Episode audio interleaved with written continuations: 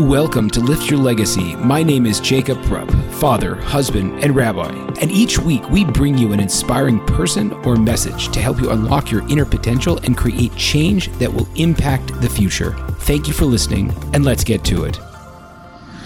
Gentlemen, the most important thing you could do to make more money, to put your business out in front of more people, and to derive more satisfaction from your work is to listen to this podcast. So I'm thrilled to have Liz H. Kelly, author of 8 Second PR, who teaches tactics and techniques to get your message out there. Uh, a couple of the tactics would be try to captivate people in the first eight seconds and use the rule of three, where you kind of you space out three different reasons why a person should listen to your podcast or, you know, to listen to the interview. Um, Liz and I touch on a very wide variety of topics, which are both tactical in terms of how do I practically get my message out there, in addition to lifestyle related. How did she go from her job working at MySpace, managing multi million dollar campaigns, to running her own business and the roundabout entrepreneurial journey it took, to writing her newest book, combining and extrapolating the 15 years of experience she's had on all sides of the camera. She's an interviewer, she's been an interviewee, she's been a PR agent. So you really get the full gamut of the experience today on the interview. So the, again, the book's title is 8 Second PR. Our guest is Liz H. Kelly. And with no further ado, I am inviting you to enjoy and to learn with me. Okay, I have Liz H. Kelly here, who is a PR expert and the author of 8 Second PR. And correct me if I'm wrong, you've been doing this for 15 years, correct? Yes, I, I actually wrote a, uh, a book, a dating book, and I got 500 media interviews. So then I said, okay, I have to do this for other people. So that uh, for, so it was five years promoting the dating book and 10 years promoting other people. So that's an interesting question. That is is is like a focus thing. So initially, you saw it. What was the name of your book, the dating book? The dating book was called Smart Man Hunting.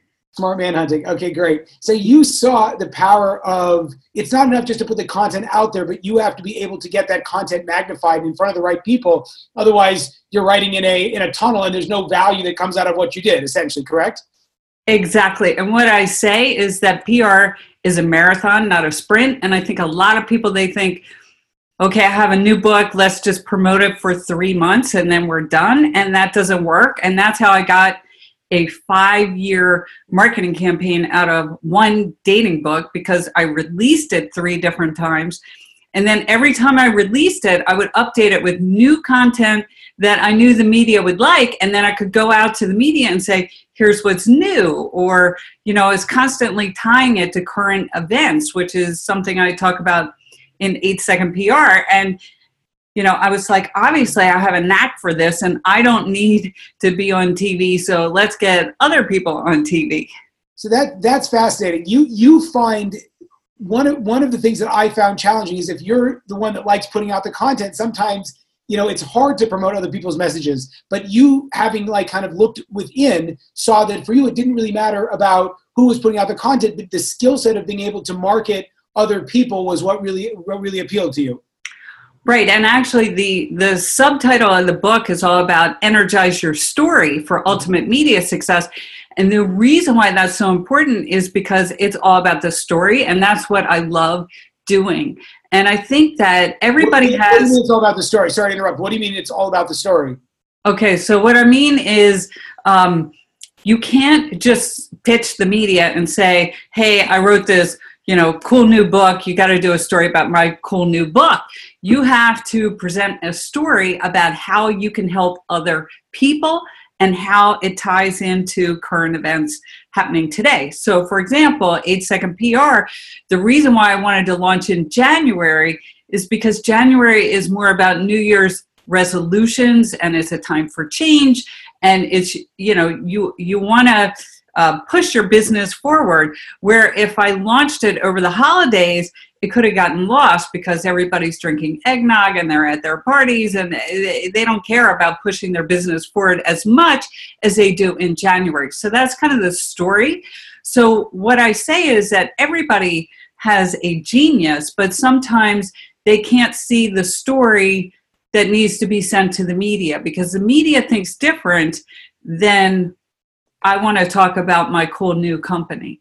So, so let's let's let's go into that a little bit. And one of the things that is very con- contrarian, I guess you can say, to how I think a lot of people are presenting PR as it's supposed to be done nowadays is because there's such an immediate um, you know reaction on social media. It's like you know content gets old very quickly and it can't be like i recorded this video on youtube six months ago. How about you check it out again? Because it's not going to get picked up. So do you think that there is a fundamental shift that is happening or is social media social media and the media is the media and you have to know how to navigate both well, I think you have to navigate both, and I and I think that there are different things for each one. So there is a chapter in the book that's all about your digital marketing and how you do that. So I'm really into that, and and the the title I just want to uh, say is eight second PR because the average attention span of an adult is eight seconds. So absolutely, you know that applies more to the digital media but it's also like the, the first 10 to 15 seconds of a video that is when somebody decides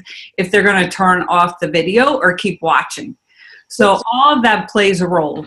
So that's interesting. So if we could if we could do a little bit of role playing so to speak if i would ask you like what's your eight second pitch what would it be? This book is going to help you build raving fans increase your income and change lives. Sold something I talk about when when you're on TV. I talk about the power of threes. So we talked about building raving fans, increasing income, and changing lives. So obviously, the the media wants to help people build raving fans, but they don't care about increasing your income. the The readers care about increasing income. But the changing lives, that's what the media really cares about. They want to know how is your cool business or cool book changing lives? As someone that's a veteran to the to this industry, and do you see yourself as a member of the media? Is PR part of that, or is PR the I guess the bridge between the, the content provider and the media? I think PR is a is a bridge. I think that's a really good word uh, between it's it's the media, the content providers, and and helping to build that story. But actually, what I do is I say that I have a 360 view because I'm actually an author, a publicist, and a reporter because I've been an entertainment reporter for the past 10 years also. And so I've stood on red carpets and I've interviewed celebrities and you get some good interviews and you get some bad ones and, and you can tell the difference. What what is the difference?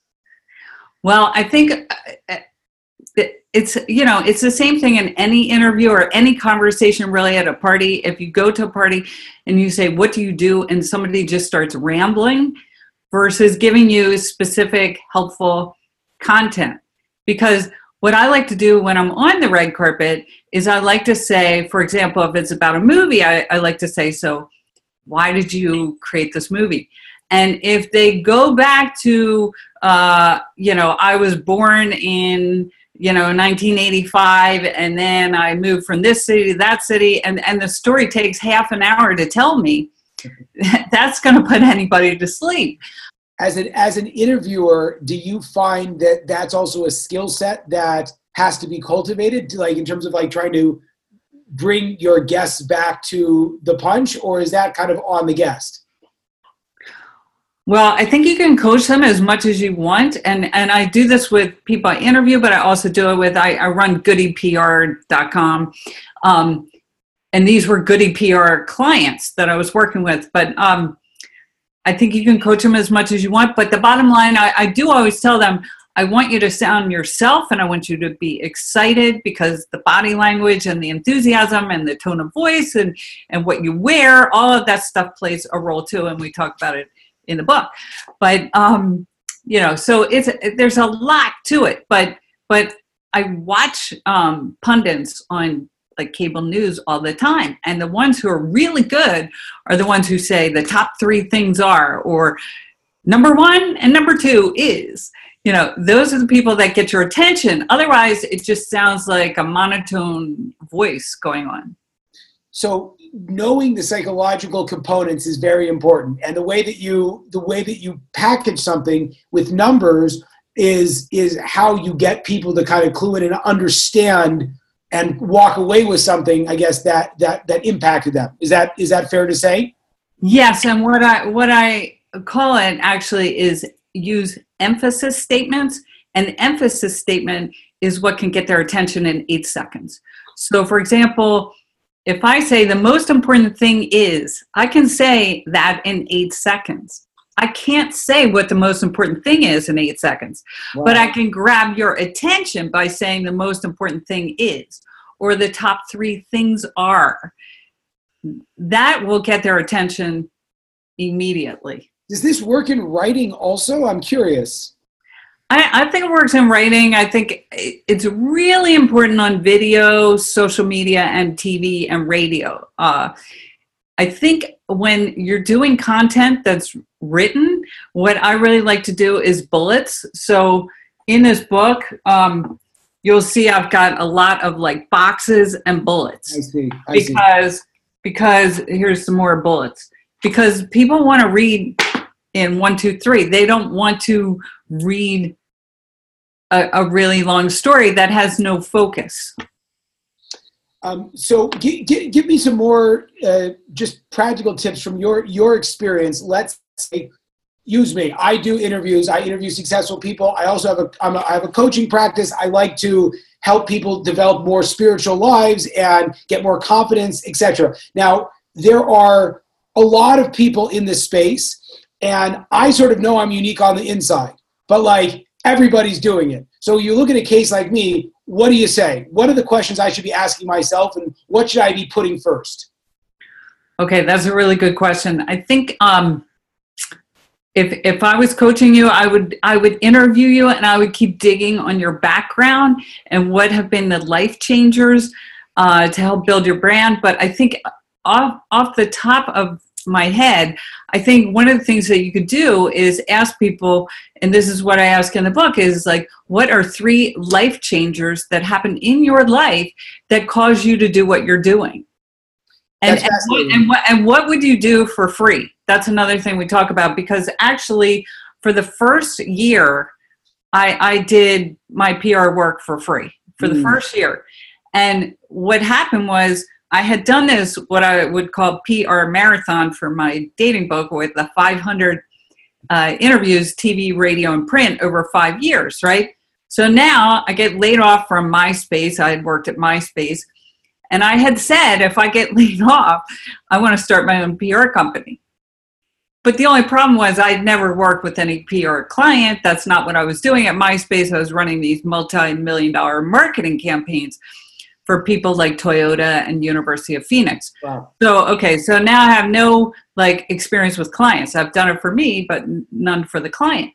So I went to a Rich Dad uh, conference. Robert Kiyosaki wrote Rich Dad Poor Dad, and I met people who were running the Rich Dad Hawaii um, like franchise. They don't mm. have it anymore, just to be clear, but but they were running it.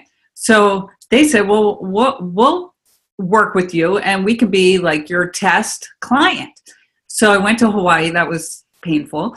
And uh, I, I did a PR campaign and I, I got them on all these TV shows about this cash flow game that they were playing. Right.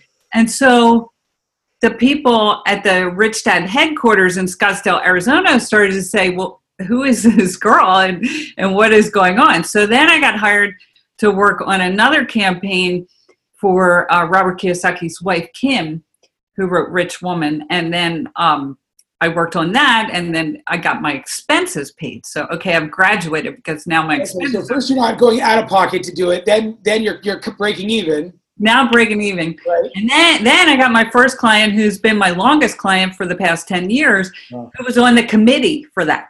So by working for free for a year, I got a client for ten years. So that that's that's beautiful. I, and, I have I have a, a follow up question to that, and I want to circle back to the original to the original thrust. The follow up question would be: what advice would you give yourself, or at what point in your life do you have to be? I think that the idea of the side hustle is very popular now. The idea of the entrepreneur is very popular now. When a person that reality being what it is that most people don't hire you to do a job that you have no experience no success in and pay you for it unless you're very lucky right so what life circumstances would you recommend need to be in place before a person starts to really push their side hustle either maybe family or financial or whatever that might be yeah, no, I think that's a really good question. I mean, I could have never uh, worked for a year for free if I had not had savings in the bank. So you got to have at least a year of savings because it, you also have to invest. I mean, when I was promoting my dating book and learning how to do this, I, I estimate I spent $100,000 in my time and in going to seminars. So I went to Mark Victor Hansen's uh, book marketing seminar, who did Chicken Soup for the Soul. Um, I've worked with two different mentors. I worked with the Tony Robbins mentor. I mean, and and then I hired two publicists for twenty thousand dollars. And I learned a lot by hiring those publicists. And I placed ads in magazines. So it it was a major investment to do this. Um, it's you know the the spiritual part and the and the uh, the reward of you know i actually get a kick out of making other people look good so that is so powerful to me that it was worth it that's beautiful. Okay, now let's let's cycle back. So you had suggested, you know, what would you do for free? So is that part of the story, or is that in general one of those good good life advice pieces for someone that's trying to figure out like what do I actually do? Well, I think it's I think it is part of the story because a big thing that I emphasize is you want to be changing lives and you want to be talking about how you're changing lives. And so a lot of times when you're doing charity work or you're giving back, you're doing it for free. So I do think that's really important. And then your passion, you know, if you're doing it for free, you have to be crazy and passionate about what you're doing. So that's going to show too.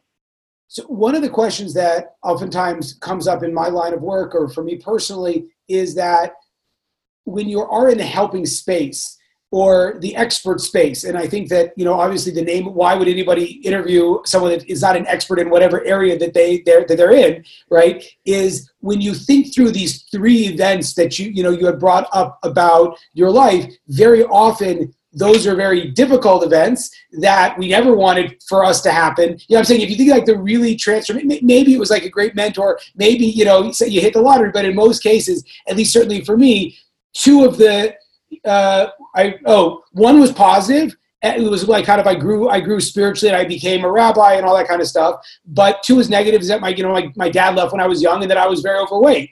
And so to what extent do you package your failures and the process of trying to tell people and by the way trust me because when you have that problem as your background does that make sense Yes, I think I think the failures are really important because you you want to be humble. You want to be able to show um, a comeback story or that I learned from this.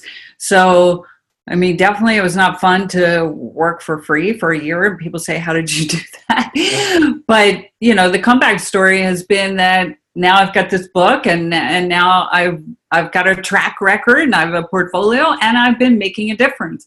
And so, and you enjoy what you do. Yeah, and, and, I really enjoy what I do. And some of the corporate jobs I had, you know, some of them were great, and some of them were really painful and really boring. And this is not boring. Right. So now, when you're looking at a client, and I assume at, at this point, you are analyzing, you know, what is going to be the best bang for my buck? Meaning, you know, I don't want to. I don't want to. Even if the client came with you, came to you with lots and lots of money, um, if you don't feel a certain alignment with them, where you're like, I really don't know how I'm going to get you get you the right kind of PR. What are you going to look at besides obviously being able to compensate you appropriately? What makes the perfect client where a PR person like yourself says, this person has a story that can sell. I want to jump on it and I want to market it. Now, that is a great question. And I think there's a couple of key things. I mean, number one, we only take on clients that are making a positive difference in the world. And if they don't have a charity, we'll help them and we'll work with them because you can't just pick a charity. You have to pick a charity that has a meaning. Right. Um, and then number two, we look for which Wait, why, why, why a charity? Like, so, so you're saying like if, if a doctor comes to you and he doesn't have a charity, you would say we need to figure out a charity before we start promoting you? Absolutely. I did that with a, because because I I insist that I want my clients to be giving back and making a difference because if they're changing lives they're they're actually a lot more likely to get interviews. And then you know they'll feel good and and they'll be making a difference. So for example i'll give you a quick example. I worked with a tech company called Jukin Media in la and they're now one of the top uh, la uh, tech companies. And first of all, it was very hard to figure out their story because they they take video clips and then they resell them to major TV shows like Comedy Central and the Today Show, and they're blooper clips. But um, you know, they they had a really hard time explaining their story to me, so we worked on that, and then we worked on the charity. And what we did was we came up with the Rob Dyrdek Foundation because Rob Dyrdek runs this TV show called MTV Ridiculousness I believe it's called, and and it's all these blooper clips, and and he has a foundation that helps underprivileged kids uh, go to skateboard parks. Mm. So it was a perfect alignment with them. And we went through do we do cancer or do we do diabetes or things like that? But that didn't align with the brand because um, it didn't have anything to do with what they were doing. So that, so that's really important. The other thing that I look for in a client is, you know, um, what what is their attitude because attitude is really important. And you know, can you work with them? Uh, what is their communication process? Um, I've I've had some clients where they only want me to go through their assistant and they never want to talk to me, mm. and that doesn't work. I've tried that, and well, you know, well, I, so that's that's that's a big piece right there. Why doesn't that work? Well, it doesn't work because then I don't understand what's going on deep inside with that person, and it's really hard to promote. And I like to, you know, I have one client who I've had now for four years. Um, and it's gone really well and we just have one monthly meeting for an hour. Mm. and that's really the only time i talk to them unless there's some kind of emergency or last minute interview and i have to contact them. I can work with their assistant for everything else but that one meeting once a month i really need to hear what they're thinking and what's going on in their life so i can and we can strategize. That that meeting is really important. So that's so that, fascinating.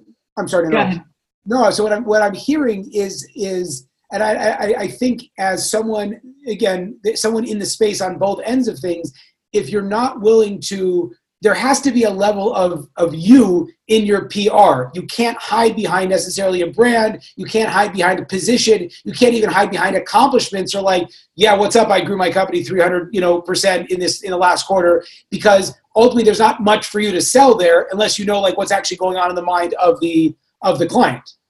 Well, that that is a really good point, and I think one of the things that I struggle with with my clients, and I, I talk about this in the book, is that it's again, it's not about your cool company or your cool book.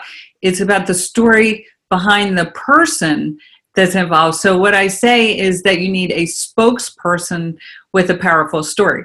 So I'll give you another example. This was so great. Um, I have a addiction center client that works with veterans and and military and first responders. And during treatment they make these beautiful uh, wooden american flags. And then they sell them and then they take that money and it's a pay it forward program so that that money helps other veterans come to treatment. It's it's called warriors heart warriors with an s.com if you want to look it up. So this guy who's was on their board um, he, he came to me. He's a U.S. Air Force retired colonel, Chris Strickland. Awesome spokesperson. Awesome, right? So he was a traveling consultant. So I got him on TV in three out of four cities. So, so I got him on TV in three out of four cities. He was a traveling consultant, and it was just fantastic to work with him because not only was he promoting these flags and was he a veteran? He also almost died because he ejected out of an F 16 plane. So, so there, and we had video clips of him ejecting oh, out of the F 16. So, and, and he was just a great spokesperson. He understood what I talked about with emphasis statements, the power of threes, and he was totally passionate. So it just all came together really well. And I think the reason why the TV stations um, did it is because of his story, but also the timing. We launched this thing on Flag Day, and then we ended it around July 4th. So San Francisco NBC did a story on Flag Day, and then his hometown of Birmingham, Alabama, uh, the CBS station did a story tied to July 4th, and they they ran it on July 3rd, and then they ran it again three times on July 4th, and that's ideal. That's crazy. Yeah, that's crazy. And, and so what I what I'm what I'm hearing you say is go again going back to what you initially said is it has to stay relevant. I think that was also one of the the, the genius plays in that in that in that story was that you know a lot and i think i think it's, it provides a, a less a, a, level of hopefulness for people out there that you're never really really going to find an accomplishment that's so over the top that any of us have any hope to ever accomplishing. But even the people that have accomplished great things you're going to say really what's going to make the interesting story is you and not not the accomplishment. And again, like you know, you have a great charity, you have the Air Force, you have you know someone that's obviously achieved very achieved very high level in the military, but it was like that brushed with death and the video footage that stood it out and made it compelling in the in the mind of the media and the viewers. Exactly, and I and I want to emphasize that in the book, all the there's all these case study examples. So there's more examples because the examples I think um, make the book. I mean, you can't just say, you know, do a powerful story. You have to give examples of powerful stories. And I call it the wow story. But yeah, it, it really is about the spokesperson. And I, I'm also working on a major morning show, um, uh, trying to get an interview booked. And, and, you know, immediately, this is one of the things I talk about is they want to see those people on camera they they're not just going to promote it because they think this story is cool they want to see those people on camera how they sound are they passionate so that's another tip i give you need like a two minute video of you talking about whatever it is so they can see you on camera that's fantastic. Okay, I, I, want to be cognizant of your time. I have I have two two more questions. One is a practical one about how people can follow you and find the book. But the final official question, your capacity is, you know, there's a lot of talk right now about uh, you know the phony phony PR people or you know people that'll come and help you with your marketing and they don't really know what they're doing. So as a client looking to have someone accelerate their PR, what should the client be asking when they're analyzing can this person actually help me or not? Well, that is a great question. I mean, first, uh, we'll, we'll say it again, but you can go to 8secondpr.com or follow follow Liz H. Uh, Kelly, K E L L Y, um, for more tips. But yeah, so if you are looking for a PR person, I think um, number one, you know, look at the testimonials look for you know look for other people vouching for that person look at their portfolio and then ask questions like how many interviews do you average a month for your client? For example, I say in my contracts, two to three interviews a month because I want I always want to try to exceed that. Now sometimes I only get two to three and sometimes I get 10. But the average for these long-term clients is five, right?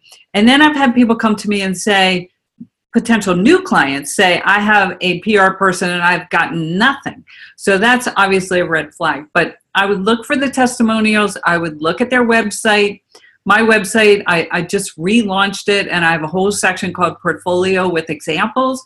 And, you know, I'm not perfect and sometimes I really struggle and I have to pitch you know the same media 20 times to try to get the interview i have clients who are stuck on i want to get on x show and and I will focus. But you know, it doesn't always work because it's got to be luck, it's got to be timing, and it's got to be the story. And by the way, number eight is the lucky number in numerology. So this okay, book is guaranteed to bring you career success and prosperity. That's beautiful. Okay, fantastic. Liz, one more time, how do people find your book and what should we do from here? Absolutely. Please go to 8secondpr.com uh, or go to Amazon. You can get the paperback and the ebook and follow Liz H. Kelly. And I think the last thing I would say is just, you know, don't give up. Like I said, you might have to pitch a hundred times. Um, it will happen. It's a it's a marathon. Amazing, Liz. Thank you so much. There you have it, folks, another inspiring episode. If you enjoyed this, I ask you to please share this with your friends and to like us over on Rabbi Rupp through Facebook or on YouTube. And the more that we're able to get these important messages out, the more that we can really make an impact in the world. So I encourage you, please, to stay tuned. Uh, we have a ton of amazing speakers coming up and also to tell your friends about it. Thank you very much.